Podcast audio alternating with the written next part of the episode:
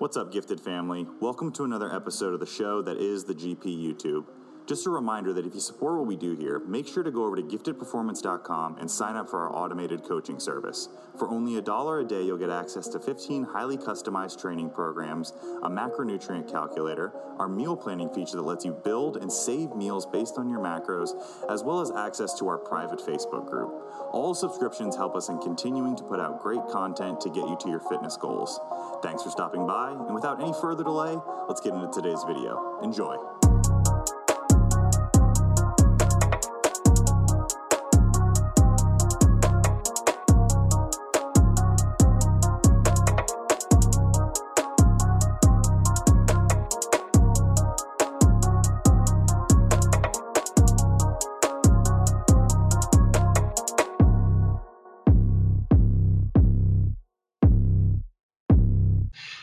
Guys, welcome back to another episode of the GPP, the Gifted Performance Podcast, where we give you the information and practical takeaways to improve your own general physical preparedness. I am a lucky, lucky man today, talking bodybuilding with an OG in the game, Mr. Peak himself, as some people know him. But guess what? No peak goes well unless you're shredded to begin with. So that's the real thing that we want to highlight about Mr. Cliff Wilson today that he gets the people very shredded, knows what he's talking about, very educated, very accomplished. Cliff, how are you? I'm good. I appreciate you guys having me on. I I I, uh, I, I also appreciate that you're wanting to talk about some things in addition to peaking. yeah, guys, here a PSA out to the world. Cliff does more than just peak people. Most of the viewership just tuned out. They were like, "All right, well, if he's not talking about peaking, I don't even want to hear anything from him." I got my two other GP co-hosts with me today. Cam, you're on the top of my screen, so I'm going with you first. Paul, I'm, I'm not I'm not slighting you. I'm sorry.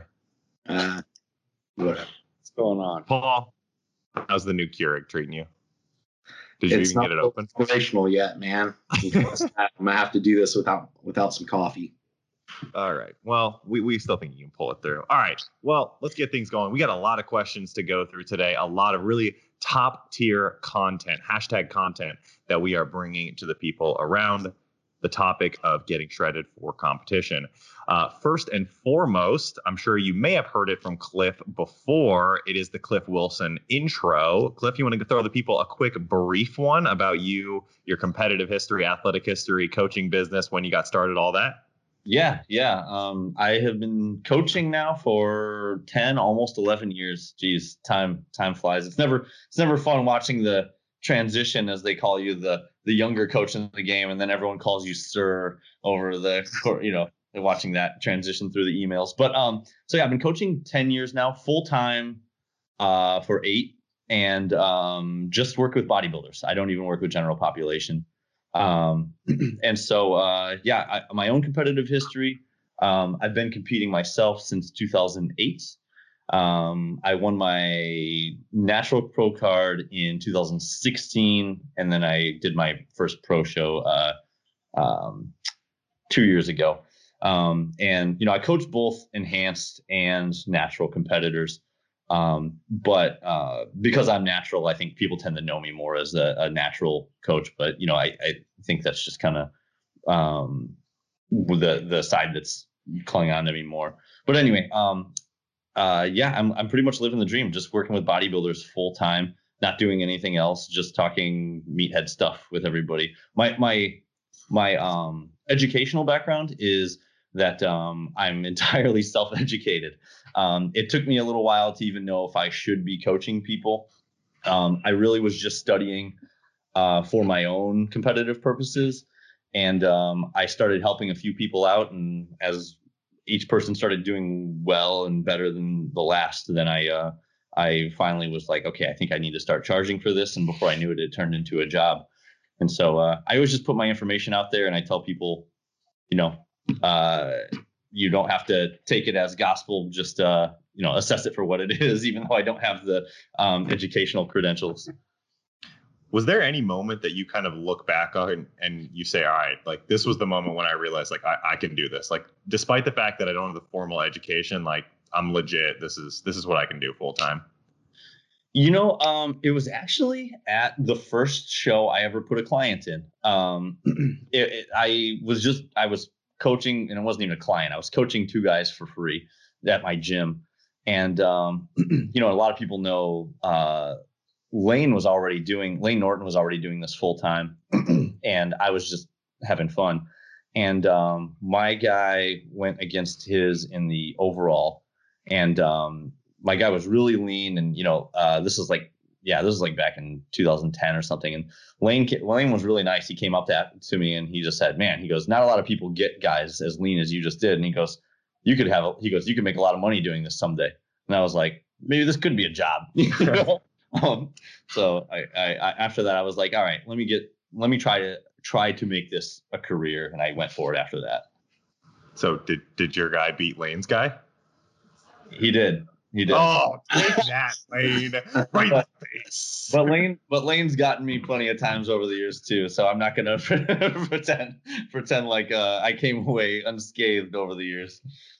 Sweet. Um, in your bodybuilding career, have you always been self-coached, or have you had other people that have coached you? Who do you have as kind of your coaching influences? I I was uh I, I've been entirely self-coached, and it's funny because I didn't before I got into this. I wasn't even aware that there was like an online community. I was like a hermit in my own world. I was mostly a, a book reader, not reading online. Um, and so um, I only found out who Lane was like a couple months before that show, honestly. Um, and so I I would say that um, most of my influences over how I approach things in my coaching career don't come from the bodybuilding world or even the fitness world. I always kind of call myself like a, a scavenger of principles. um, I, I, mean, uh, I got some good principles from. I played um, basketball in high school and college. I got some good coaching principles from them. Um, even some strange places like uh, I think Gregg Popovich from the Spurs has like um, some good coaching principles. Um, I so he's known for going crazy later on in life, but Howard Hughes, you know, the aviator and director of movies yep. from like way back in the day. He wasn't, you know, formally educated in like engineering and aviation, um, but he pioneered a lot of new aviation technology um, primarily through like curiosity and tinkering. And so um, I would say, being not formally educated, I can appreciate. Um, I'm not. I, I never consider myself like the smartest guy in the world, but I I'm very curious. So I never hesitate to tinker and then take what works, discard what doesn't, and then continue that process to get better. So um, I could keep going on with people, but just kind of, I, I think I I generally observe other people and then either in the bodybuilding world or not and then i take the principles that work and i kind of make it part of my own thing. Yeah. Cam are, are you seeing i'm see, seeing some shades of your of your own history here your coaching trajectory? Yeah 100% yeah cam's basically like your retarded little brother. Jeez so Cam, it actually kind of sounds like you are describing Cam with he doesn't have you know the formal education and drives us insane with all of his tinkering of hey let's move this variable around. Let's do this. What happens when we do this? And I just want to shake him sometimes but honestly that's that's how he's learned a lot and it sounds like you did a lot of the same things. Yeah, you know um, one of my favorite books is um, is a is a book called Antifragile and it's it's um it's not a bodybuilding book at all. It's a it's a book a lot of economics in there but also like the nature of things in general. And the gist of it is that um, certain things will get stronger with stressors um, or even damage because um, it's all information. So if you even if you if something doesn't work it steers you closer to what does and so um, i think that oftentimes that is extremely useful in bodybuilding. You change one variable at a time, it works or it doesn't, but then it sends you in the right direction. So I'm I'm right with you, Cam. I think that's just how men operate just in general. Like you gotta fuck up before you like learn anything, you know? it's a great way to learn. Yeah, no, and, and I, I actually think that's a big problem in bodybuilding where like people are afraid to fuck up. You know, they're like, they they mess up or they have a bad placing or they you know try something and it doesn't work and it's like they're just overtaken with shame. You know and it's like you know I, I mean i've never had a problem just being like oh well that didn't work. Let's just move on you know? Um and, eh, but for some reason in bodybuilding and you know you see it all the time with these coaches they don't they don't ever want to admit like when something didn't work to their client um, you know, if, if I if I've tried something with a client and I've just you know it didn't work out or something, I'll just tell them like, hey, I don't think it's working. Let's shift you know shift gears. But if you want to die on the hill that is your ego, that's fine. All right, so let's get into some actual bodybuilding questions here. All right, so the first one that I had for you, Cliff, was it's a question about kind of getting into what we consider true stage condition. So the question is, what do you think is the biggest like delineating factor between competitors who really genuinely get shredded and those that just don't quite make it? They get on stage and you're like, man, I wish that they had like another two or three weeks, then they really would have nailed it. Um, you know, I think that there's probably two factors. Um, the first one is sort of the the gates to get into that door, you know, to get into that room to be able to make it is that um, I think a lot of people poorly plan. Um, I I I haven't done it in a few years, but I went through my I went through my applications one year and I tried to see how many people that applied to work with me had picked a show that I felt was um, appropriate, allowed appropriate prep length to occur.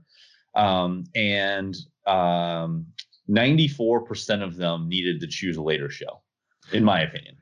Um, so, you know, the thing that I always say is that like you can make the correct diet changes all the way through to create um, the appropriate amount of fat loss that you're aiming. But if you need to lose six, seven more pounds than what you realize, then all of your perfect changes mean nothing because you cho- you chose a show that was too soon. Um, so I would say that's like that's like the first um, barrier to entry that I see is people don't give themselves enough time to diet, and it's usually for various things. They don't want to diet too long. They think they have less fat to lose than what they actually do, which is a big one. Um, so I would say the first barrier entry is that. The second one is then um, if they bypass that is then following the plan. Um, and and it doesn't often look like what people think it looks like. It's not always uh, oh I cheated on my diet, I'm embarrassed. It's actually like convincing yourself that an alternate route is better in the moment. Uh, I, I mean, and we've all been there, but like you look at yourself and you're like, oh, I'm too flat. I need this refeed day. Um, or, you know, I'm losing too fast. I really need to slow things down.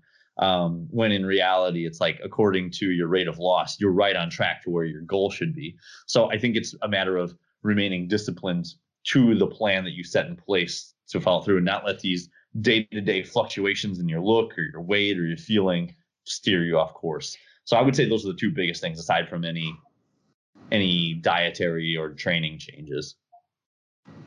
So when you coach yourself and you're kind of in that moment of like, man, you know, maybe I need an extra refeed here, maybe my weight is dropping a little bit too much this week. What's the internal dialogue that you have since you don't have a coach to go to? How do you stay objective with yourself? Um, all right, you're gonna think I'm crazy with this, but um, I so do. I take photos of myself, um, and then I email myself to my client email, and I put my weight in there and I step away from my computer for a few hours. Um, and I wait till I haven't looked at myself in a little while. And um, I analyze my photos and my weight. And I may put a few notes in there for the week, but I analyze what I've just written to myself as if I'm viewing a third party person. Like I try not to, I try to ignore any feeling I may have. And I go by what is in front of me, the way I do with my clients. I go by um, I go by the weight that I'm seeing, the adjustment in the pictures that I'm seeing, and the few notes that I've jotted down. And um, any feeling that I have about me is separated through what I have in text in photos in front of me. Um, hopefully, I just didn't kill my business there by having everybody shot another head on his body. No, I think a lot of people appreciate that. It's a very uh, unique answer, something I wasn't expecting, but it makes a lot of sense if you're able to like stay true to that process. Yeah, yeah, and, and I'm like, uh, my girlfriend thinks I'm crazy. I'm like, got another check in from Cliff today. um, but uh, you know, I I think that um, you know, so there's a big push and there's a little bit of a sidebar but there's a big push right now i think with like video calls and you know having access to to video and thing um, a lot of coaches really want to have these video conferences with their clients. And a lot of times I kind of tell my clients I would prefer not to have the video calls and make the changes because having that little bit of layer of um, objectivity, like if I get too close and if we have a video call for 30 minutes and they're telling me about, hey, I feel, you know, really tired or, you know, I can see how they're really worn down. Um, you know, human empathy kicks in and you're not going to probably be as tough on them as you need to be. Um, I don't know if you've ever seen, but like some of the great coaches that I've known have tried prepping their wives, um, and it doesn't usually end up great. You know, they don't get to the same level that their other clients do because they they end up care. You know, they care about that person. So I think that um, sometimes being able to see you know that they're struggling a little bit actually makes you pull your punches a little bit as a coach. So I, I a lot of times tell people I prefer email uh, for that reason. That's really interesting. I can definitely see where you're coming from 100%. I feel like, though, I've also had scenarios where, and maybe it's not through video, because sometimes too, that it just becomes unrealistic when you have so many clients to be like, all right, where everybody's getting a video chat, you know what I mean? But, um, like, where through text or maybe it is video or FaceTime or call or something, like I pick up on certain things and I'm like, okay, uh, and sometimes because Cam and I co-coach a lot of people as well, I'm like, I, I sort of get the hint that something is coming around the corner, whether it's like a binge or they're going to break or you know what I mean. And I feel like sometimes it ends up working out to where you you sort of save that and like okay, we're going to give you a little more food, like it's clear you're like hurting and maybe in the long term it ends up being better. Like I think you know it could end up going both ways. I, I agree with that. So actually, in my check-in process through email, I don't require a lot of information. Um, I usually just say your photos, your weight, and then tell me about your week. Um, so like I don't have like big data spreadsheet that I have people fill out or anything like that. Um, I'm like I want them talking. You know, we'll do it through email, but it gives me a little more time. And this is a, actually more of a me thing. on this end is that I actually tend to do better when I can see or hear information and then have a few moments to kind of process it before I act upon it. But um, so it's actually probably the same same concept where, like I said, through video chat or through email, I think getting people talking is a very useful tool because um, as they talk, you're going to find out things about them, what's important to them, what they're struggling with. So I agree with you 100% about that. So, as coming from an athlete's perspective, aside from setting aside more time to obviously prep for the show, this so you have more weeks. What are what are some some workarounds, some some ways to get over these barriers to get truly shredded? Is it just like, hey, listen, it's just no, it's just buckle down, psychological strength here, be mentally tough, and let's get through this? Or are there some other strategies that you encourage your clients to use, journaling, talking about it, whatever whatever it may be? Yeah, I mean, for for a first time competitor, I, I don't want to say that they're screwed, but um, it's um, hard to know what you don't know if you're a first or even maybe second time competitor. You know, like I, I mean, it's it's almost impossible for a first time competitor. I mean, for an experienced coach, you guys know it's hard. It's hard when you have somebody that's never really dieted down before. Picking their show weight is difficult, even for an experienced coach. So for a first time competitor, it's it's damn near impossible. Um, so in that case, I would actually recommend dieting down to a semi lean weight first to like gauge. I, I, would say one of the workarounds is not not choosing a show beforehand. Um, just diet with the and this even this I, I like this for experienced competitors too, but um, diet with the goal of reaching your best physique. And once you know you're maybe three, four weeks out from that, then find a show and jump in. Um, because it removes the um, because I think oftentimes choosing a show really far in advance, the goal becomes the date. Um, but I would rather have the goal be your best look. Yep. Um, and there's so many bodybuilding shows now. Like, I mean, if you don't mind a little bit of travel, you can just, you know, you can dive in anywhere. Um, maybe not with COVID, but um, but but uh, so I would say that's probably the best workaround is diet in order to get lean. But I think a lot of people um, have difficulty staying on track with that. Um, but ultimately, I think being able to focus more on the process than the result is going to be the thing that'll help get them there. Um, and I, I would say like one one kind of mantra I give to a lot of my clients is, uh, you know, stop looking at your show date. Stop, you know, if, if you really are sure you want to do this, stop looking at the date. Stop thinking about the show. I want you thinking about your your next training session, your next meal, your next good night of sleep. Um, I only want you looking at the next thing that will make you better. Thinking about your show is not going to make you better. I love it. I hope every future client we ever get watches this. And I, I everything you just dropped is like the a coach's unicorn that we just hope to see in our next application. Hey, I just want to compete. You know, let, let's just start dieting whenever we we feel like we're a hop and a skip away. We'll pick a date, um, and then they're not texting you and like look like googling the show to see who's competing with them and like all that crazy stuff. Yeah, you know, just doing I, just worried about today and tomorrow. Like yeah, paying attention to variables you can't control is so counterproductive. Um, and you know, I, I, think there's also something that like bodybuilders are, are, super guilty of this too, where they're like, uh, they're you're told to um, imagine you know uh, positive imagery you know what i mean imagery you're supposed to imagine like yourself on stage collecting the first place trophy and um, you know that that will help you know push you along.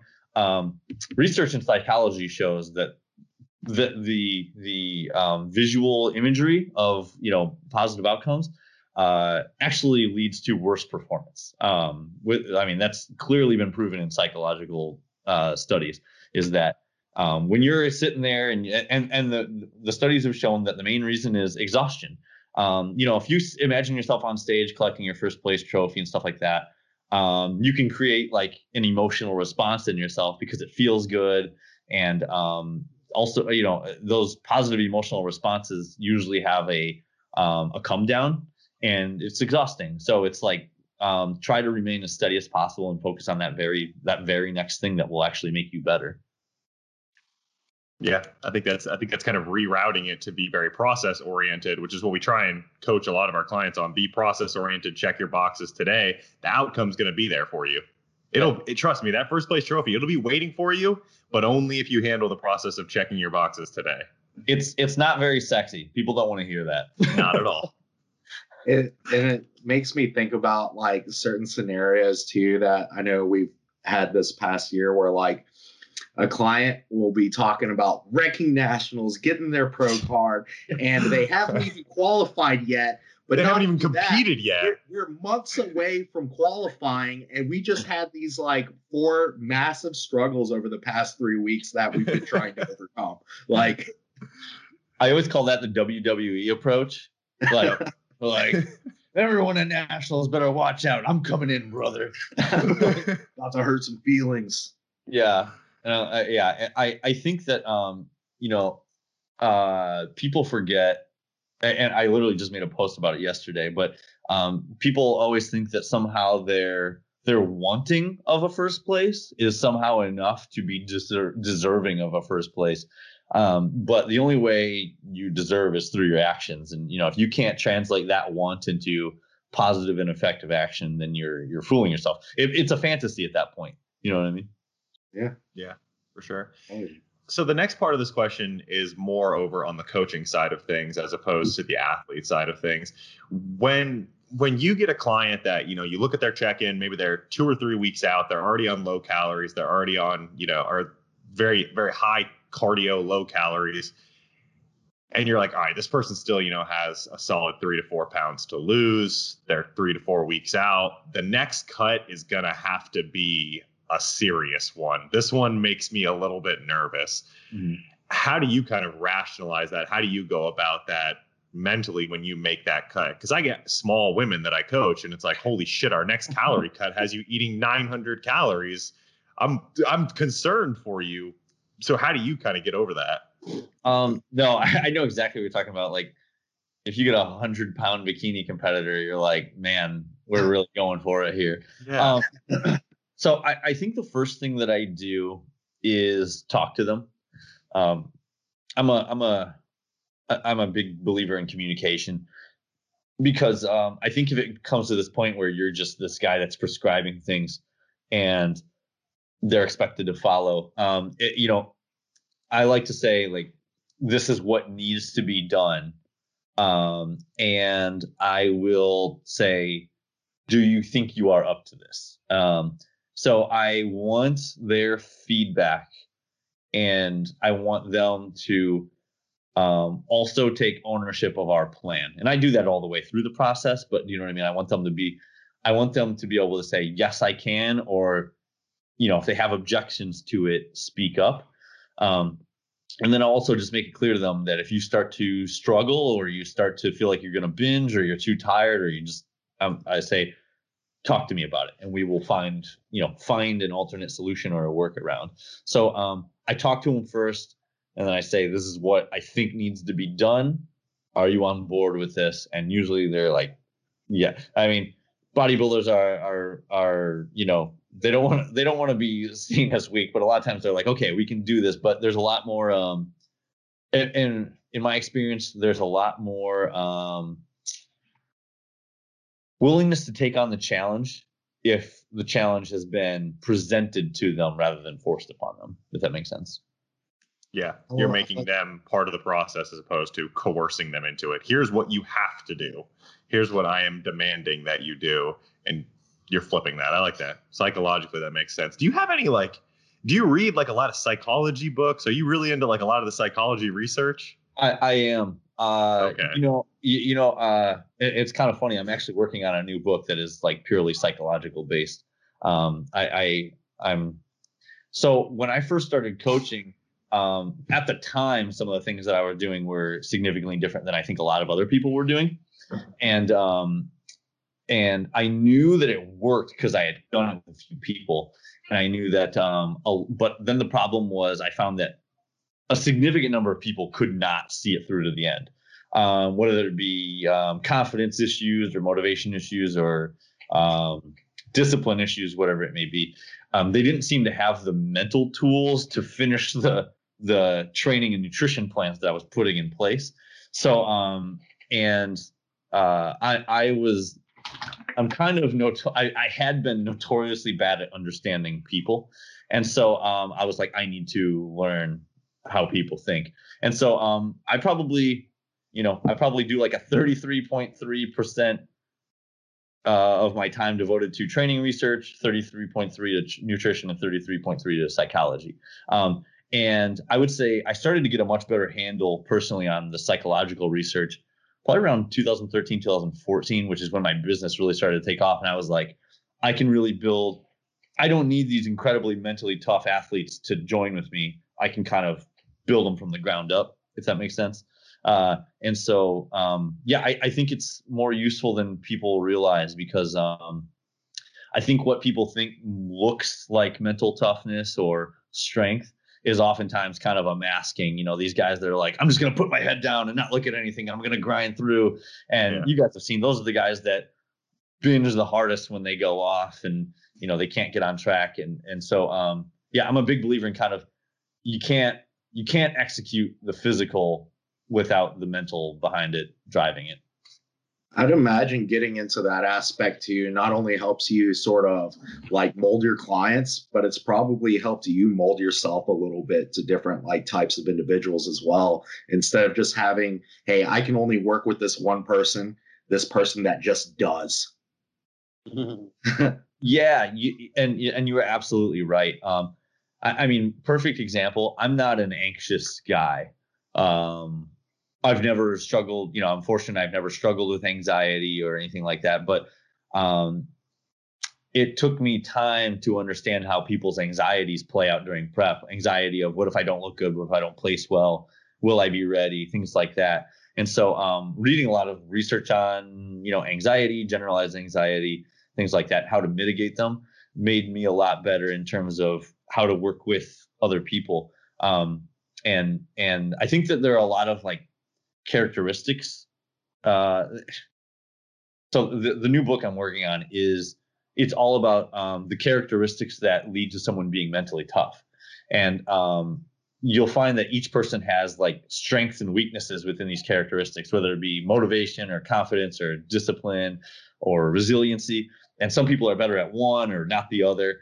And so it's like it kind of becomes like a puzzle where you're you're like, okay, this person's clearly lacking in confidence. How do we work on building that up? Along the same time where I'm like, let's follow this diet, let's follow this training. you know what I mean? So um, you kind of pick your points where where the improvements need to happen the most. And for coaches that probably don't see the value, or maybe they don't see the value yet in psychology, I would assume that your retention rate of clients has also gone significantly up since starting to specialize more or pay more attention to the psychological aspect. Yeah, yeah. I, I don't um I don't work with a lot of clients. I mean, this may sound like a big number, but over almost 11 years now, I've only worked with a little over 400 clients. Um, that's you know that I I I usually keep people, and and I think the biggest thing is, so sometimes you get people that come to you and they're just mentally, you guys know, they're they're like mentally on point, they're driven, they know how to handle their stuff, but they they need help with tweaking their diet and their training. Yep. Um, and in that case, let's tweak the diet and training. And then you have other people where it's like their diet and training programs seem to be locked in. You know, they're they're good with that. They are genetically elite physically, um, and but they're like a mess mentally. You know, they're riddled with um, confidence and motivation issues. So in that case, it's like, all right, I can pretty much set the training and the diet. Uh, you know, we're here, it's autopilot. Let's do a little more mental work with this person. So I think it's just a, it's kind of like a diagnosis process of what each client needs um, to improve the most to make them the most successful. Are there are there any times where you're just like, okay, I can't fix this. Like, I'm sorry, it, it's just not going to happen.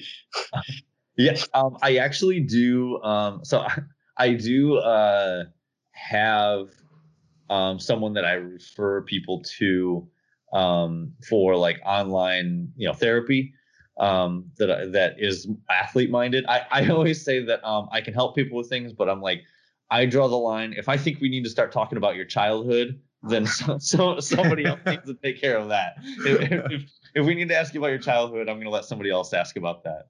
I'm probably gonna, probably gonna get that contact from you.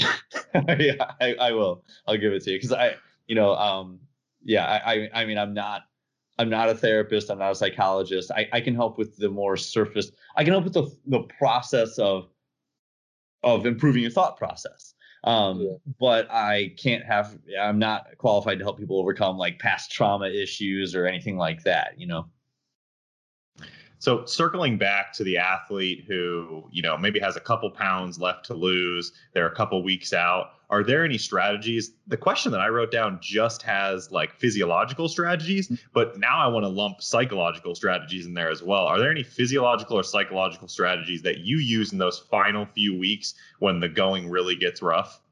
Um, physiological strategies is that um, I think it's always that fine line between okay, you want to push, but you don't want to.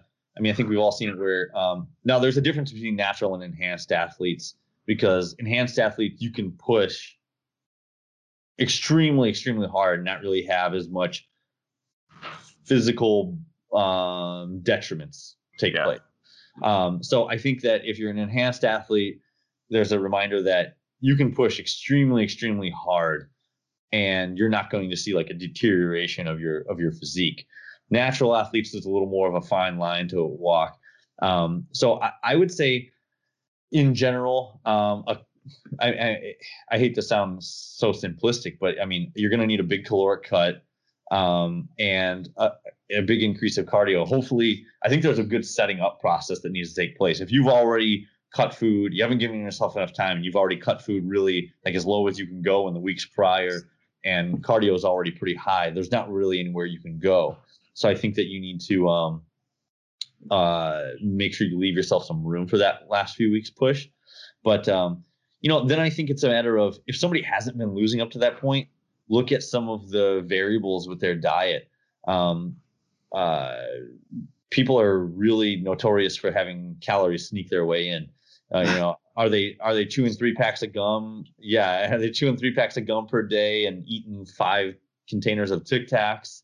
Um, you know, uh, even little things like excessive use of cooking spray, Um, that I can't believe it's not butter spray. You know what I mean? It says no calories on it, but if you're putting, if you're eating, you know, consuming a hundred sprays per day, um, that's going to start adding up. All these things come together. Um, amino acid use is a big one. Uh, in the United States, they don't allow caloric uh, calories to be listed on the labels of amino acids, but they have calories just like any other protein source. I mean, sometimes I'll have clients say, well, you know, I've been getting hungry, so I've been mixing in some branched chain amino acids in my water. And when I when I tell them to add up their branched chain amino acids, their essential amino acids, their glutamine, their arginine, I'm like, you're consuming like 80 additional grams of protein right here. Um, so, uh, uh, so uh, you know, I'll cut. Sometimes uh, one tactic I'll do is I'll just say no amino acids. Um, you know, we're going pure diet um, from here. So um, I think that's a big one and then um, step count. I, I, I don't usually like to measure step counts, but in the final week, if you gotta if you if you gotta push, you've got to push. So I'll prescribe some cardio, but then I'll also prescribe a step count. Um, so I would say those are more from the physiological aspect.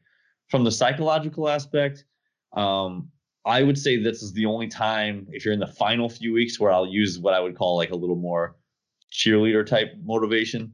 Um, you know, I think if you use that too soon, it wears it wears yeah. thin. But I think the final weeks you can do it. You know, uh, some some things like saying, "I know you can do this." You know, it's hard. Um, you know, empathize with them that you know, as a competitor myself, I know how difficult it is. So I find that telling them, you know, about any difficult experiences I had shows them that it it can be done. And you know, you guys compete too. I think that um, I, am not I'm not this great competitor. Most of I, I always say probably 75 to 80% of my clients would kick my ass on stage. um, but I think that um, it helps when clients understand that you're not asking them to do anything you wouldn't do yourself or haven't done. And so, um, you know, I think I think making it clear like this is what needs to be done from a psychological aspect. Then I would just say making it clear that this is what needs to be done. Um, all that's left is to do it. And something that I think Paul might actually disagree with you on here is the end stage of a contest prep for an enhanced versus a natural athlete and like the the possibility of rate of tissue loss. Paul, did you want to expand on that? Yeah, we we can talk about that a little bit. I, I think that sometimes people overappreciate what steroids can or you know being enhanced can do. Um and I feel like, you know, one thing that sort of speaks to this um, is a lot of enhanced guys will come out of shows and they do these rebounds and they'll they'll a lot of them get kind of chubby but you know some of them gain what seems to be like an appreciable amount of muscle post show. And you know when you start looking at the literature there are like the the biggest circumstances where we see that is when people are regaining lost tissue because we know that can happen incredibly rapidly from detraining or hard dieting or whatever anything like that. So i think like a lot of times what we see when like enhanced guys come out and rebound is just regaining lost tissue. Um because uh, i mean a lot of guys you know sort of like what you mentioned sort of do preps that are a little too short for the amount of body fat they have to lose and end up having to grind really hard and do lots of cardio, get the calories really low, or on the enhance aspect, maybe go a little too hard into certain uh, certain compounds, stuff like that. I I actually agree with. I think I should probably quantify like what I mean with pushing harder. Is that um, I would say for natural athletes in the final weeks, I don't want to see us losing any more than 1.5 pounds per week, usually. Um, but with enhanced athletes, I may bump that up to 2.25, maybe 2.5. Um, I'm not talking about like the, you know, the giant drops that I see from like sometimes I see guys losing like four and five, six pounds, you know, in the final weeks. So I, I guess I should um, qualify that a little bit with. Uh, I I definitely agree with you that I think that there's um, the the the PEDs don't allow for anything goes type behavior. Um, I would say that the ability to push a little bit harder um, the ability to push a little bit harder without the negative repercussions just exists, but it's not like this unlimited power. So I, I, I agree with you on that because um, I, I mean you do see it. I mean you see a lot of times too with uh, the enhanced guys where um, on show day, uh, yeah they look lean, but you're like three weeks ago you looked almost as lean but significantly fuller. Yeah. Um, so I, I agree with you that I just think it's um you know it's very interesting because not always but um working with enhanced athletes I think that um the enhanced versus natural like the gas pedal of people that gravitate towards the enhanced side versus the natural side is a little bit different. The enhanced side people are usually not always, of course, but gonna want to be more like, let's push this, you know, let's go. Everything's a little faster. And so um, I think sometimes on the natural side, you need to speed those guys up a little bit. And sometimes on the on the enhanced side, you need to slow those guys down a little bit. Um, so I would say it's kind of like bringing everyone towards the middle a little bit more. Gonna, that's what I was gonna say. There seems to be this like disconnect where enhanced guys are like, "Yo, I bet I can be ready in eight weeks," and on the natural guys are like, "You know what? I think I'll take a nice, aggressive 48 week prep." Like, wait, hold on. Wait, what did you say? yeah um yeah I, I i think that no you're absolutely right and um i i think that it's just at the start of every prep um i i always try to keep in mind of who i'm working with. Um sometimes when i have those people that are like you know I, if i know they have a strong gas pedal um i don't even like to use the word prep. Um because if you start with the word prep they're like you know, we, you know, for even in even, natural guys can be like this too, but you know, we'll be like 25 weeks out and they're like, prep starts today, you know, can't talk to my family anymore. I'm in prep, um, you know, and I'm like, you're going to burn yourself out. So I'll sometimes say things like, let's trim up a little bit to get in a good, you know, a good position for prep. Um, whereas other guys that have like this slow gas pedal, I'm like, we need to like, hey, let's start cutting down, you know, like now is the time because Or- another thing too is a lot of times guys always think I have plenty of time. And I'm like, guess what? At four weeks out, everybody's pushing. Like, how are you going to separate yourself then? You know, like uh, I don't think many people are pushing themselves at 15 weeks out. Doesn't mean you need to kill yourself at 15 weeks out, but having a little push now is when you separate yourself from everyone else. Because at four weeks out, guess what? Everyone's pushing to the max. You're not going to be able to separate yourself from the pack at that point. Um, but yeah, no, it, it's it is very interesting to see the gas pedals. Um, and, and I tend to be a little bit more of a middle of the road kind of guy with that. So sometimes when I'm working with the natural athletes, I'm like, I'm like, we can lose more than 0.3 per week here. Um, and then you know when I work with some enhanced guys, I'm like, all right, yeah, no, you can't do the eight week prep. And um, I I mean, you get guys trying to lose like 50 pounds in 10 weeks, and I'm like, this is crazy. I've, I've never really understood the slow rate of loss in the natural crowd either, because on the enhanced side, it makes sense. If you lose slow, there's a possibility that maybe if you're early on in your career, you can get some recomp and you can actually do some growing early on in prep.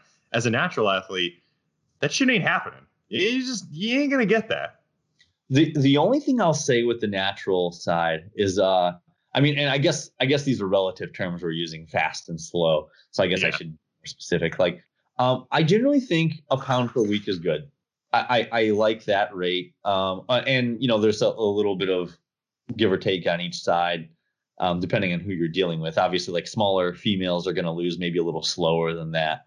Um, but uh, yeah, I, I I think there is some muscle retention. So like, I you know I've I've read a few studies and I've just personally witnessed that you know once you start getting up to the for some people once you start getting up close to the two pound per week mark it's like they look a little squishy almost. Um but uh no you- you're right. I think that there's a diminishing returns with slow preps where it's like um all right we need to move because you could have been you could have been training hard and growing a little bit you know not much as a natural athlete but a little At bit least tiny bit. this prep yeah. Um and and and then you get people too that do these slow preps and then they're like i'm gonna i'm gonna diet down every year or every other year and i'm like you're you're dieting almost more than you're you're actually eating and training and growing Yeah. And I think Cam, Cam, I think actually had another question regarding Jarek. Regarding so Cam just had someone compete at the Chicago Pro, and then how long did Jarek have before Texas? Nine weeks, Seven. seven weeks. So shredded for Chicago Pro has to get him from shredded to Battle of Texas, and he wanted to ask about like reverse dieting. Cam, I don't want to ask your question incorrectly, so so go ahead. Yeah, so I was just curious um too about how you you go about deciding when someone is ready to start reverse dieting. Um and how conservative or aggressive do you start the approach and I guess know when to make changes moving forward? Um, so when it's um in the reverse dieting, how, how much t- in the scenario, how much time until their next show? Is it like weeks away or years away or how how Uh 7 weeks. seven weeks? And would you say they're lean enough already? Yeah. Okay. I mean, so in that case, the first thing I try to lay the groundwork on is um when they're seven weeks is I would say seven weeks between shows is a dangerous amount of time because it's long enough to where they're like, I've got some time to relax. and so uh the thing the thing that I try to minimize is immediate post show overeating. Um because you know they think I want to fill out you know this is the mindset It- it- and it's like evolutionarily speaking of course there's a lot of things in place to drive our mind our minds to drive us to eat um, when we're really lean so i think um, in the immediate post show period one of the worst scenarios i see is people eat way too much for the next two days and they gain too much and then you have to go almost immediately back into dieting um, so I, you know, because in in two days, how much muscle are you going to regrow? You know, um, and, I, and so I would say that um, I try to make it clear to them. First off, go enjoy that night. The next day, we'll do a refeed, a good refeed. You know, we just, but we're not going to let calories run amok unchecked. Um, so I try to say like we can regrow, but it needs to be in a sustained and steady manner. So I mean, if you're gonna go with um, if you're gonna go seven weeks beforehand, um, I would say first make sure that you can set it up to where they're not gonna binge, um, and overeat in that first process. But I would start off fairly high. If they're enhanced, you can do quite a bit more from what what I've seen than if they're natural. Um, so I would, um, if they're already pretty lean, I would probably jump it up pretty high. Like even give them a couple refeed days in a row and see how their body weight reacts. Um, but I would kind of do like more of a wave approach where you'll actually start high. So if they're if they're down here with their caloric intake for the show, you can jump them up high almost immediately, ride that for a little bit, dip it down to sharpen them back up a little bit because there is kind of a different look sometimes when you're coming down versus going up. And then you can come back up after you sharpened up, but a more subtle. So post show you're here, you come down to here calorically speaking, and then bring it back up to maybe here, if that makes sense. Um, so I, I would kind of, you know, down and then up, but not quite as high up. Um, So it's interesting what all you said because I, I think when we set this up, he was just just had gotten out of the show, and now we're about four weeks later. And so what had happened was that first weekend after put on that weight, we just went back into to just digging it for one week, and he was good for the following week after we brought calories back up, and then started to kind of lose it with the time, or just mentally with how much time was still remaining and uh, I believe his calories ended up getting above 14 times body weight. And he started dropping weight and coming back down, and his calories have been able to stay. I mean, he he was digging into the Chicago show, maybe around 1900 calories, and he was 215 mm-hmm. and 1900, and I think now he's sitting around 3200 or something, near the same weight. So it's just pretty neat. Yeah, because I remember we had a conversation about that when he was starting to kind of lose it a bit. And I'm like, well, one, we could probably save this if you just give him a little more food, you know? And then two, if you want to take advantage of some sort of rebound or growth with like this uh, somebody who's enhanced, you're probably going to want their food at least somewhere around or near maintenance um, for some sort of time period. And then, uh, what was it? Shit, I lost my train of thought already. Well, I mean, you know what though, you're you're right though. Like, um, the the big I the big difference I noticed between natural and enhanced in this regard is that I think with the enhanced guys um, in the refeeding process, you're better to aim a little too high um, because the repercussions of having to come back down a little bit are not as great. Whereas, like if if you if you get a natural athlete entirely shredded, and then you aim too high in the refeed and they put on some fat, and then you need to re-lose more fat that you've already lost, um, they flatten out like a pancake.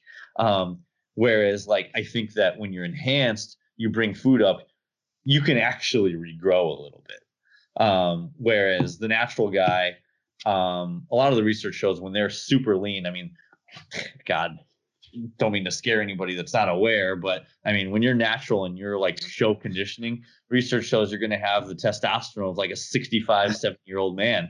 You're not going to build muscle right then. So it's like really you just want to fill out enough to kind of mitigate some of the physical stressors upon your body. Um, and so it's not even really a regrowth type thing. It's sort of just a maintenance and uh, damage mitigation technique. Whereas enhanced athletes, you can actually regrow a little bit because um, depending on what what the person's taking um, and how much. But you you know, so I think you're better off aiming a little bit higher for the enhanced athletes, um, and then maybe not quite as high for the for the natural. I got my train of thought back. Uh, He's yeah, back. Yeah, it comes back to uh, what you said earlier when Cam said brought food up, weight went down, and you were talking about how like calories sneak their way in there. And we had a conversation with him last night where I was like, "You quit snacking, didn't you?" And he was like, "Yeah, I did." beef and chicken and stuff like that. He ended up a buddy local that just sponsored him, cooked all the foods plain. I was like, I don't care if it's a meal prep company, take it out of the container, weigh it itself, make sure it's good. Ends up dropping like five pounds. Like, oh well, we might end up giving you more food now. Yeah, you know, and and that's the the toughest thing too is like getting clients to tell you exactly what's going on, because you know, and I try to tell them too. Uh, if you're not telling me what's going on, I'm making changes off of false information. Um, you know, if uh, I, I one analogy I always use is that like if I'm if we're on a road trip and I'm navigating, and you know I tell them to get off at whatever number exit and then I take a take a nap and I wake up and I'm like, did you take that exit? And they're like, oh yeah, I definitely took that exit, but they didn't take an exit. I don't know where the hell we are. Do you know what I mean? Like I can't navigate you anymore because you're lying to me about not taking the about taking the exit. so we t- we touched on what I like to call caloric castration some of those one of those side effects that comes with that super elite world championship level conditioning. So what are some of the other ugly less than ideal side effects that you see it? And cliff i need you to clear it up. Who has it worse when it comes to end of contest side effects men or women? Oh man i, I think all right so i mean we'll start off with the the side effects of contest prep. You know um the i mean common things are you're cold all the time you're starving all the time you can't sleep. Um, there's a general rise in agitation and um, and your libido is you know in the tank. I mean it, it makes sense though because you know if we're if we're starving if we're starving it makes sense evolutionarily speaking where your body's like hey you know you can't sleep right now you need to go find food because I mean I think we've all experienced it where, where you're really lean, you're kind of just on edge. Um, you know, it's like don't sleep, go find food. Don't have sex, go find food. You know what I mean? um, and so uh, you know, I, I, will say, well, I'll come back. Um, I think that the libido hit hits both men and women quite a bit. I think that men notice it more than women because um, I think um, a significant part of being a guy is our sex drives. so um, I think that we tend to we're more aware of it. You know, I mean, women women have the ability to go longer than men without sex. So I think that you know when when we don't when we're not noticing we're not feeling sexual or sexual drive anymore. It's like something's seriously wrong here. um, you know, um, as far as women, I think one thing that's worse with women is the increase in anxiety. Um, uh, stress seems to get higher in women than it does in men. Um, but uh, in general, I would say men probably seem to have it a little worse. I think um, because I don't think that men handle some of it as well. Like men don't handle the drop in their sex drive as well. Um, even when it comes to like doing cardio, um, when it comes to doing cardio, you, I mean, you can give a girl 45 minutes of cardio per day, and they're like, you know, I could do a little bit more if you want me to. You give a you give a guy 30 minutes of cardio, and they're gonna whine like crazy. Um, so I I think that um, I think that men probably have it worse. But you know, one thing I will say is that there seems to be, um, you know, muscle memory is a proven proven mechanism. Uh, now I have no evidence for this other than anecdotal, but it almost seems as if there's some sort of fat loss, uh, uh, fat loss memory, um, because I find that people that diet repeatedly, they seem to be able to get back to the previous best conditioning they've reached with fewer side effects than what they had previously. I don't know if you guys have noticed that at all see it with uh, women and usually quad separation too. Yeah. yeah. One thing I, I'm so glad you steered the conversation in that direction. I almost thought we were going to disagree for a minute, but I feel like lately men turn into what you expect, how you expect women to act at the end of prep. And lately, I feel like almost every guy that we've worked with uh, prep wise uh, I don't want to say every, but a lot of them, I, I hit this point where I'm like, dude, this is embarrassing. The the way you're acting right now, it's embarrassing. I think it's a flip side of the coin. Men solid in off season, women solid at the end of contest prep. yeah, yeah, so and, and and women do generally in my experience, women don't like the off season as much. Well, and you know that probably also plays because guys are feeling small during contest prep, which they don't want to feel, yeah. and women are feeling bigger in the off season, which they don't want to feel. So it, tends towards um, a little bit more positive motivation results there. So I wonder how much. I like the idea of the fat loss memory. I might steal that. I won't give you any credit for it though. It's not mine completely mine now. Um, but I wonder how much of it is like true physiological fat loss memory or yeah. if they just get better at the habits of diet, if they just get more skilled at dieting and they understand more of what's to come and what to expect, so they can handle a little bit more of those kind of both physiological and psychological perturbations that come with the end of prep better. I would say that um, I, I pulled my punch from saying it because I don't want to keep coming back to the site. I don't want to keep seeming like a one trick pony with the psychological stuff, but I would say that psychological absolutely plays a big factor in it. Um, because I think that expectation also plays a huge role in how we react to certain things. Like if you look at the research on resiliency, um, there is a significant I mean, it, also it's well documented that the psychological impacts are physiological. Um, I've done hormone panels with some of my clients, and um, I can definitely correlate drops in testosterone in a contest prep with how relaxed or stressed someone seems um, on the same people as well. Um, but uh, I mean, and you can also see it. One of the one of the cooler studies I've ever read um, is that they gave um, they gave uh, human subjects uh, a distinctly flavored drink with immunosuppressants in it. And they did that for three days straight. And of course, you feel like crap when you, your immune system gets suppressed. Um, and then they let their immune system recover and they brought them in later and gave them the um, drink without the immunosuppressants, and their immune system dropped. Um, and so it's like expectation, you know, um, can play a big factor. And so I think that sometimes people that will tell themselves that they must do these certain things or they, they they're gonna feel like crap and it becomes the snowball effect.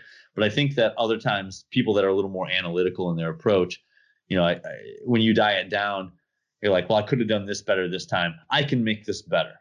Um, and so i think that that can be a big factor of um, knowing what to expect knowing what's normal and then finding the ways to be able to mitigate the the negative side effects that you see and um, not stressing about it because I mean stress is a testosterone killer in itself. Um, I mean, you guys remember your first contest prep? Do you remember like the realizations of like, whoa, I'm way more, I'm in way a lot more suffering than I anticipated. I didn't know my sleep was going to be so bad, or that I was going to be shivering all the time, and you know what I mean? Like, that was uh, Paul. huh? That's that was just you, Paul. yeah, I just did my first one. Honestly, it was less. Here's the thing: my my perception of contest prep, like and don't get me wrong, I could have been leaner, could have pushed harder, you know, um, all of that. But like to me, the act of prep was not, man, this is gonna sound bad, not that bad, but it's keeping everything else together while you're doing it. Like being hungry and like tired, if all you had to do was lay on the couch and do nothing all day, that would be cool but like keeping up with all your clients, making sure programs are going out on time, responding to, you know, just staying on top of life and then the personal stuff too. Like I think that's what makes prep hard and stressful.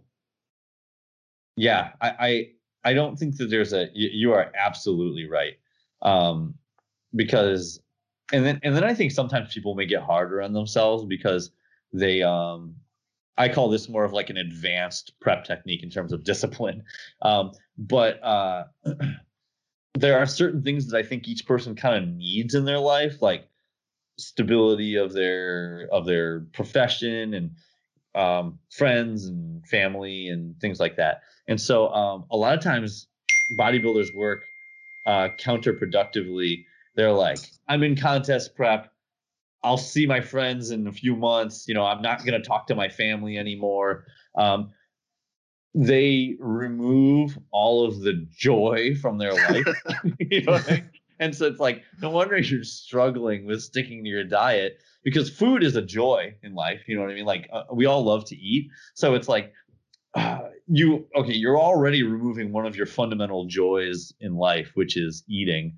And then you're going to make it worse by not doing any activities that you enjoy or talking to people that you like talking to. And it's like, of course, that you're going to binge occasionally because your your body and brain are searching for some form of joy in your, in your existence. I also think there's something very dangerous about idle hands during a prep. So when you tell your family, your friends, work, I quit work, I'm not coming in anymore, I got a prep, I'm a bodybuilder now, and then you just have nothing to do and you're sitting in front of the computer and you're hungry as shit and there's some hot cocoa Hershey's kisses staring at you. They're staring at me right now. They're looking at me. You have no power over me. And then but, you just go. Yeah, but I agree with what Paul's saying though too is like with um with so like but if you didn't have the stressors you could just focus more on the things that you enjoy like Very you true. know like if you didn't have to do the work you could you know talk to people you could go see a movie or you know what i mean like you could do the it, it, i think it's the compounding like okay what are the um what are the pleasant things in your life and what are the unpleasant things in your life and it's like if you let these during prep if you let the the pleasant things in your life diminish while these unpleasant things because the unpleasant things become more unpleasant when you're tired and hungry right? So it's like these things are already going to start stacking up. Can you make sure that at least very least these don't drop? Um and so i i yeah go ahead. So uh, paul I, it was your clients fault blame your damn clients. No no i definitely see your point too ryan because it being busy um definitely made me so much less food focused you know um but at the same time like the the stress of like okay we wake up we immediately we we get ready to go to the gym. We eat, we go to the gym, we bang out our cardio, we get a big portion of our steps done for the day, and then I'm going to work. And but now instead of writing a program in 30 minutes, because like mentally after all that activity and just being hungry and stuff, instead of writing a program in 30 minutes, it takes like an hour plus, And then you got like six of them to do that day, and then people are texting you in between, and uh, you're fading sharply as the day goes on. And girlfriend comes home from work and you're like i still have a lot of work to do. You finish your work and then you're like okay it's uh 7.30 at night. I need to eat my last meal and go to bed immediately. Just a- after months of that you're just like dude just trying to hold it all together you know for sure for sure no i think i've been on both ends of the spectrum i've been very not busy in preps and i've been very busy in preps and i mean I don't know if I would call one easy or easier than the other. They both have their their pros and cons. But um, one question, that one more question that I did want to ask Cliff because I think there is a misconception. Now, people look at Cliff's clientele. Cliff has a lot of very very elite competitors, and people tend to believe that because these individuals are genetically elite, they have an easy time getting to stage and Cliff's already smiling, kind of laughing because he realizes how silly that statement is. But what are some of the things that even your genetic elite clients have to do um, that you know Joe Schmo also has to do to get in shape? Um, you know, man, that is a great question because uh, the, oftentimes people don't, especially high level competitors, don't talk about their struggles publicly. Um, which I think is good practice, to be honest with you. Um, I think it's best to confide in those struggles with a few select people, not the world. Um, but uh, it happens, and top competitors cheat on their diet too. Uh, and and in my experience, possibly even at a higher rate than I would say mid-level competitors. I'm not gonna. Um, and I say this because they have the genetics to allow them to get away with it occasionally. And um, in the back of their mind, they know this. Um, and so, uh, you know, I think one of the, the difficulties is that it's hard for everybody. And so it's like, I, I think you always have to convince people with average genetics that if they do everything correctly, they can possibly win. And with elite genetics, you have to convince them that if they don't do everything correctly, they can possibly lose. Um, and so um, I would say the struggles are are equal. Um, a lot of times, uh, you're going to be looking at um, a, a perfect example. I don't know if you guys have noticed the same. I think that people with extremely fast metabolic rates seem to struggle more with um, hunger during their preps Definitely. because they've never had to develop the tools of dealing with hunger in their life. They've been able to free eat for their entire life. And so a contest prep comes along and hunger is like a new sensation for them. They've never had to develop those tools to do that. And so I would say along those lines with elite competitors, genetically elite in different ways, um, is sometimes it can be a rude awakening because in prep, you can't coast on genetics quite as much as you used to. And so if you haven't had to develop the tools to be able to do these things correctly, I mean, I remember coaching a guy one time who was one of the more genetic elite clients that I've ever coached. He was extremely muscular. He won he won multiple natural shows, pro natural pro shows, big ones too.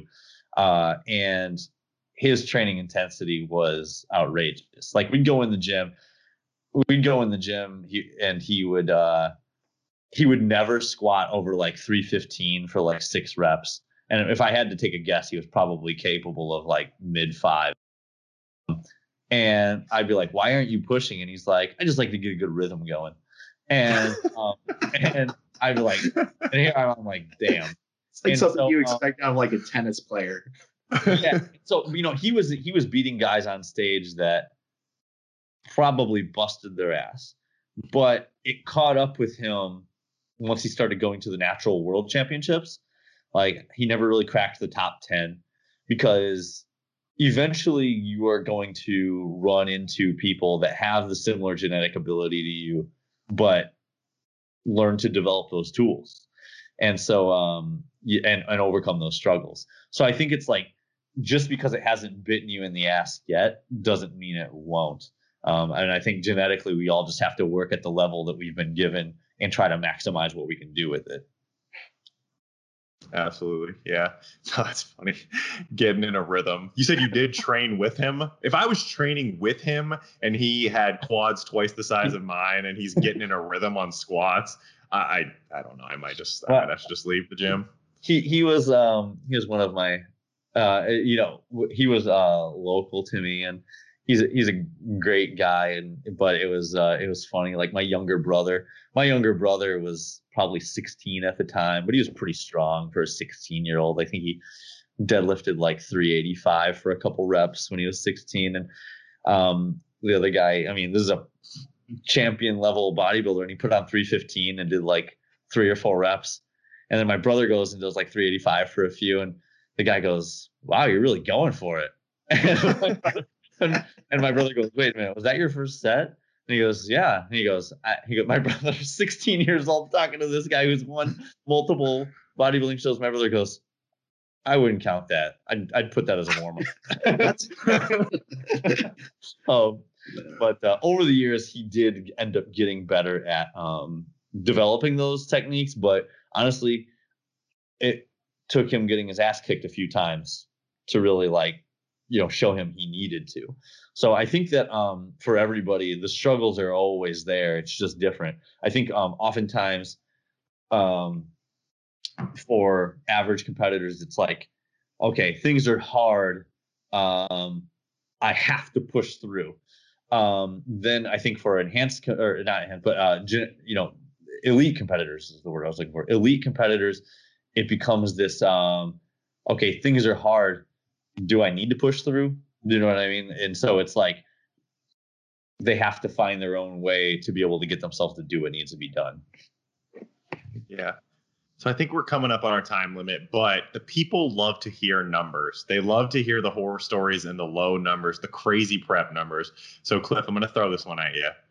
The lowest calories plus highest cardio that you've seen, and don't name any names because we don't want anyone to know who's who's doing this, who you're giving this out to, that you've seen from competitors. Well, we'll, we'll all like, round don't, table don't it. make me do this. That I've Oh. prescribed No. or that I've seen. that you've prescribed. Cliff, you used to do a really, really good series. I don't know if you can plan on continuing doing it. You used to post, like I remember you did it with Katie, uh, Katie Ann, and you did it with a couple of your male world competitors. You posted like what their calories and their cardio were. And I'm like, holy shit, I wish more coaches would do this to see what these numbers actually look like. I, I I need to do that again. It's been a couple years since I've done that. Um, you know, I'll even say her name because I wrote an article about it. Uh, uh, I worked with um, uh, a client named Carrie Bolin, and so Carrie's a first off, she's a bodybuilder, a natural bodybuilder. Um, she her stage weight was only 103 pounds because she was only five foot tall. Um, so she's more shredded than a bikini competitor. So like, you know, when body fat levels get even lower, the metabolic rate drops even more. Um, she was like close to 50 years old, so she was like menopausal. Um, she, you know, like I said, so she's a little bit on the older side. She's super lean. Um, she, you know, she's tiny, and um, I- the lowest we got to was like an hour of cardio per day, but we got down to like just under 900 calories per day for a few weeks there. And I mean, she spent most of her prep sub 1000. Um, and it felt super wrong to me. Like I was Yeah. like, I cannot believe this. And honestly, she was getting emails from me.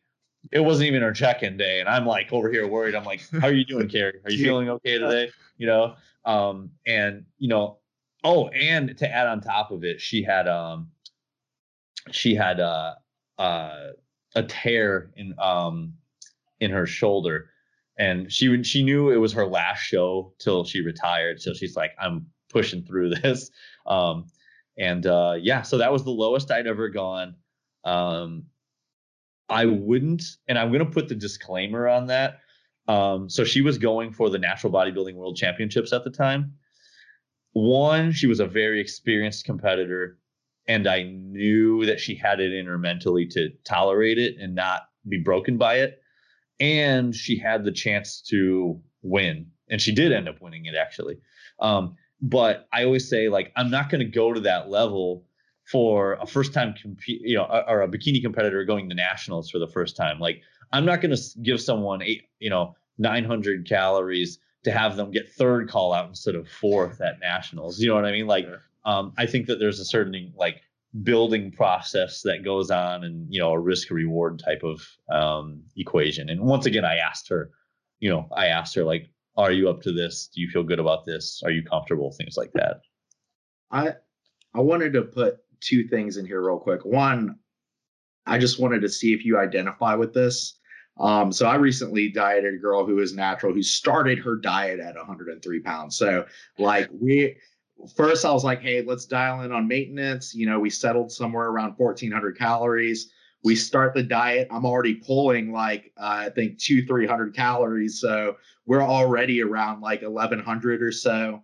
12 1100 and i remember every weekend when I, I would go into checker update i'm like please don't let this be the weekend i have to pull food and then when you see that you don't you're like thank god i didn't have to pull food this week like let's keep this going as we can do you do you have those feelings yeah yeah and, and you know and it is bad too and I, I and i always just try like kind of ask how they're doing and you know i use the biggest gauge of is how they're doing um, another thing that I always say is that um, the clients in general that usually struggle the most with like needing to get lower food and higher cardio are black female competitors. Um, I mean, you know, there's always exceptions, but I would say usually black competitors have to go a little bit lower than white competitors with caloric intakes. Um, and women have to go a little bit lower with caloric intakes than men. So then when you get a black things usually need to be pushed to the extreme. And so, um, but the the interesting thing is that um, they don't seem to have the same suffering levels. Like they don't feel as bad on these lower calories that oh. at least that I would expect. So, like. I I coached this one competitor one time and she won a couple of national pro shows herself and I mean we were down to you know, she she was like in the 120s, but we were down to like just under a thousand calories, and she was doing like an hour of cardio a, day. But she was like sending me videos where she was still setting like personal records on her lifts, and I'm like, I don't even understand this. yeah, absolutely, man. And I actually with that same person right now, um, we're pulling food back up, and I have her at like 1380, and she keeps under eating, and I'm like, you're not hungry What? how are you not hungry? Like eat your food. But uh no, something I wanted to circle around to you because you said with some competitors, there's a certain place that you may not push them. Like, you know, you maybe you feel like they're just not ready for it. Um, so I'd imagine in some of those circumstances, you uh you sacrifice a bit of conditioning in those circumstances, right? Here, there with some clients. And I, I was sort of wondering because I, I feel like that's something a lot of coaches struggle with, and I know I struggle with too, is like going into something and just being too afraid to put somebody on stage that isn't there. Um, you know, one thing I'll say is that like one, if I think that they are capable of getting there, you know, mentally and physically, and I think we're coming up on a show and they're not quite ready for whatever reason. Maybe they've cheated on their diet. Maybe I missed time, something. I'm like, let's choose a later show. Um, so I try to really talk them into their show. Um, and, um, but if it's a matter of like, I try to stress to my, you know, and, and it's usually with someone that's like a first time competitor or a newer competitor because I genuinely think that um, how do I word this? But um, I come off at times as being like a win at all costs coach. um, but I'm more, um, I never sacrifice long term reward for short term reward. Um, and so if I have a client where I don't think that, and, and you know, I, I, may be nitpicking here, but we may be talking the difference between like three pounds, you know, but those last three pounds can be brutal sometimes. So um, if I have a client where I'm like, I don't think that they, you know, what's the what's the reward at this first show if I continue to pile on cardio or cut calories? Is the reward a possible win, or are we looking at going from, you know, fifth fifth place to fourth place? You know what I mean? So uh, I, I try to ask myself, what is the reward for pushing this person even harder? Um, what is the risk? And especially if it's a newer competitor, the risk is I push them too far mentally because also with an experienced competitor, you can ask them, How are you doing? And they know. Um, newer competitors, they don't really know exactly how they're doing. you know, they they think they can push through anything, but you guys know. Ha- have you ever seen those instances where a first time competitor got absolutely crushed by some coach and then they never want to compete again or they they can't get their they can't get their diet back on track because now they have like mental disorder issues with food and like um i view that as sacrificing short term uh sacrificing the long term reward for the short term reward so um sometimes i'll tell my clients is you know uh i'll say i'll just lay it out i'll say like um, I think you will be at your best when we can get a tiny bit leaner in future shows um, based on what I've seen, I don't think that this is the show. Do you know what I mean? Like I think that this is we come in here and we build upon this. Um, and you know, and, and I'll even lay it out for them. You know, I, I I'm probably too honest at times, but I'll lay it out for them like things that I need to see get better.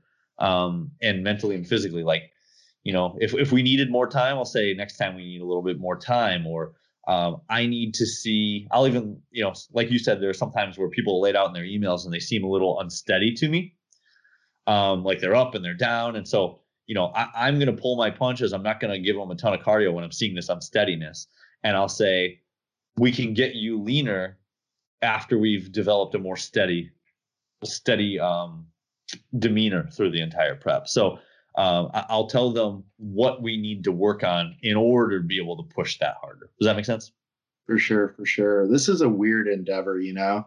I, I know I've mentioned this before on like previous podcasts, but like uh, I feel like this is like one of the few competitive endeavors where the expectation that people have on themselves or maybe social media puts on people is like one of the only endeavors where as an amateur the expectation is to have like an elite showing early on where like in every other athletic or competitive endeavor like people just go through the ranks they pay their dues and it takes time to reach that elite status man you are so right with that like how many times i mean i feel like every year or so there's a new person at my gym getting ready for their first show and they're like yeah i figure i'll do the show and then try to go to nationals for my pro card. And I'm like, like a middle school quarterback, like, yeah, I think I'm gonna go to Atlanta Falcons training camp next week. Like, uh, I start, I start working at like somebody starts working at like Chase Bank. They're like, I'm probably gonna be CEO in a few months. You better get used to it. You know, I'm like, slow down. Like, why don't you do this one and see how it goes here? If people have a previous athletic history, I think that you can kind of reel them in with that, though. It's like, all right, so your first game when you were on the varsity basketball team, did you think that you were going to put up 30 points in a triple double? And they're like, no, I was just happy that I got in and I, I grabbed two rebounds. It's like, okay, it's the same thing with bodybuilding. Like this first show, we're going to get in there, we're going to grab two rebounds. And that, that might be really good. Those might be game winning rebounds, and you might get a first in novice, a good placing in open, and we can build upon that. Yeah. Did so? I, I'm sorry. I know I'm trying to be respectful of your time, but it's oh, fine. Uh, but excuse him as he doesn't respect your time. but um, did it take you a while to sort of be confident and comfortable with yourself to to be like, okay, like it's okay, you know that you know this person is going to go on stage and you know um, not be totally there and to sort of break that to clients and have them understand that as well, just on both ends, I guess? Um, I I give myself a 95% rule. Um, I'll let people get up on stage at 95% of their best. Um, uh, if they're not, if I don't feel they're 95% there, then I'm going to say, because I feel like most people can get to 95% with, you know, with whatever tools they're working with. And I say 90, 95% of whatever it is at that time. Um, but, uh, you know, there is a point where it's like you do have to find that balance between being like, hey, you know, there are still a few more percentage points, but you gotta, I, I think, um, getting people in the in the mindset of this is a building spot, um, focusing on if they got better from their last show. I also so 95% rule combined with not letting them get on stage worse than they've been in the past. Um, and honestly, that's kind of where my job description started off with is that like when I first started coaching people, because I wasn't formally educated, I didn't know if I should be doing it. I knew I knew what I was talking about, but I just didn't know if I should. And I kind of just took the approach of uh, I know I can get them better than what they've gotten for themselves. And if I was sure of that, then I would take the job. you know what I mean? Like, so um, I, I, would say with that. And then, um, you know, I, I, with the confidence of just being okay with it, um, I would say just focus on once again whether or not you help them improve because that's what it's all about. This isn't a uh, game of perfection. It's a game of um, ever improving physiques and process and mindset. And it's like um, if they improved then i would say you did your job. Yeah. For sure. Cam paul anything you wanted to circle back to as we sucker out? I think i've done enough circling back. Enough circling. He's dizzy. Cliff anything you wanted to touch on again? No, I just I really appreciate you guys having me on. Yeah, we really appreciate it too. And I know that these guys are still full of some questions. So maybe we'll do it again in the future. Um, I'd love to talk about some different topics with you. But let us know what's in store for you uh, the rest of this year, the rest of this COVID filled year, and any new projects in the work. We heard about the new book.